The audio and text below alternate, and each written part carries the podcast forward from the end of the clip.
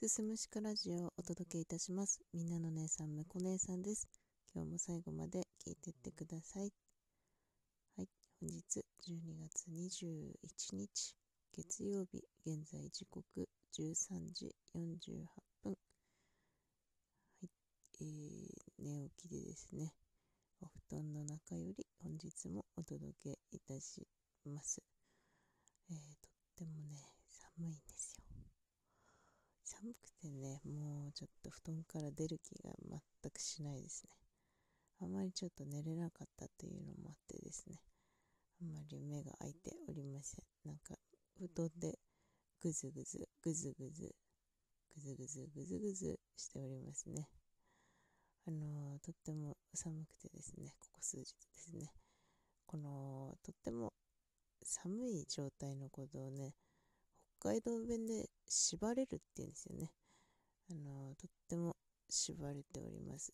縛れるの感覚はね、もうちょっと寒すぎてツーンってする感じ、キーンってする感じの感覚をね、縛れるなんて表現したりするんですけどね。まあ、北海道弁の話をね、ちょろっとしようかななんて思ってるんですけど、まあ、基本的にね、私の住んでる地域っていうのはほとんど鉛がないんですよね。北海道の中でも結構その、うん、道南の方ですね、海沿いの方とかっていうのは浜言葉っていうのがあったりして、そっちの方だとね、割と、どうでしょうね、青森とか、うん、津軽弁のニュアンスがちょっと入ってくるようなね、そんな感じの鉛がある地域もあるんですけど、基本的には北海道の人っていうのはなまってないと思っています でも、うーん、どうだろう。本州の人からしたら、いや、なまってるよって言われることもあるみたいなんですけど、基本的にはね、そんななまってないです。ただ、北海道の方言っていうのはね、いくつかあるのでね、まあ、今言った縛れるがそうなんですけど、まあそうだな、冬使うとしたらね、あのー、通じなかったもので言えば、手袋のことを履くと言います。手袋は北海道では履くものです。本州では何て言うのかな手袋をつけるとかはめるとか言うのかなあの、ズボンを履くと同じ漢字を当てて手袋を履くものですね。あとですね、あのー、雪は投げるものですね。うん。除雪、雪かき、雪跳ねなんて表現するんですけど、基本的にあの北海道ではですね、ゴミを捨てることをゴミを投げるっていうんですよ。あの遠くにぶん投げるわけじゃないんですよ。ゴミ箱にね、入れたりとかね、ゴミステーションに持ってったりするじゃないですか。そういう時ね、あのゴミ捨てに行きますみたいな感じで表現するんですよ。ゴミ捨てに行ってくるわ、みたいな。ゴミ投げに行ってくるわっていうの。それはね、一回ね、あの、ライブでコメントしたら通じなかったですね。ゴミを投げる。え、遠くにぶん投げるの？って思われちゃいましたね。それと同じ感覚で、雪を捨てることをね、雪を投げるっていうんですよ。遠くにぶん投げるわけじゃないんですけど。まあ、そんな感じのね、北海道弁がね、あったりしますね。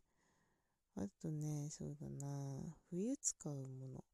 冬使うものね、なんだろうね。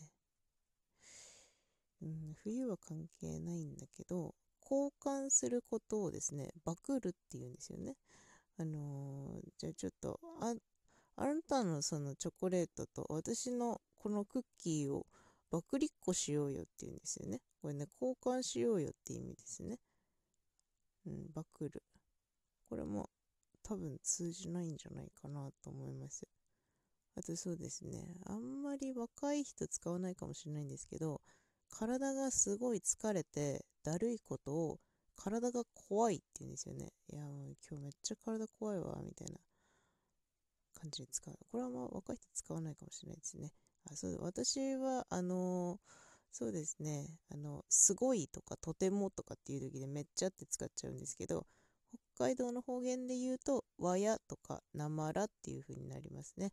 今日なまら体怖いわ。めっちゃ外縛れてるし、まあ、めっちゃって普通に言いましたね。私はめっちゃって言ってしまうようだ、どうやら。みたいな感じでね、使ったりとかしますね。そうですね、北海道弁でよく使うもの。北海道にしかない食べ物。はい、食べ物の表現として鶏の唐揚げのことをねザンギって言いますあのー、鶏のね唐揚げとはうんと正確にはちょっとその下味のつけ方とか揚げる工程みたいなのが微妙に違うらしいんですけどざっくり鶏の唐揚げのことは全てザンギと表現しますね。これも北海道弁なんじゃないかなと思います。そうですね。あとねまあ、有名どころとしては、うん、語尾、語尾に何々でしょやとか、何々だべさとかはつけますね。これは北海道弁かもしれないですね。あんまりこう収録撮ってたりとかね、自分でライブしてる時はね、きっと言ってないんじゃないかなと思うんですけど、あの、普通にね、日頃、この北海道で生活する中ではね、普通に使ってることなのかなと思います。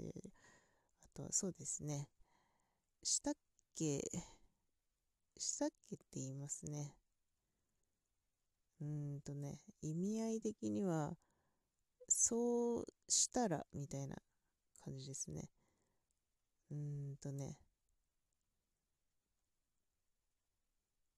え何々ってことはしたっけ？何々ってこと？みたいな。うーん、ちょっと表現がすごい難しいですね。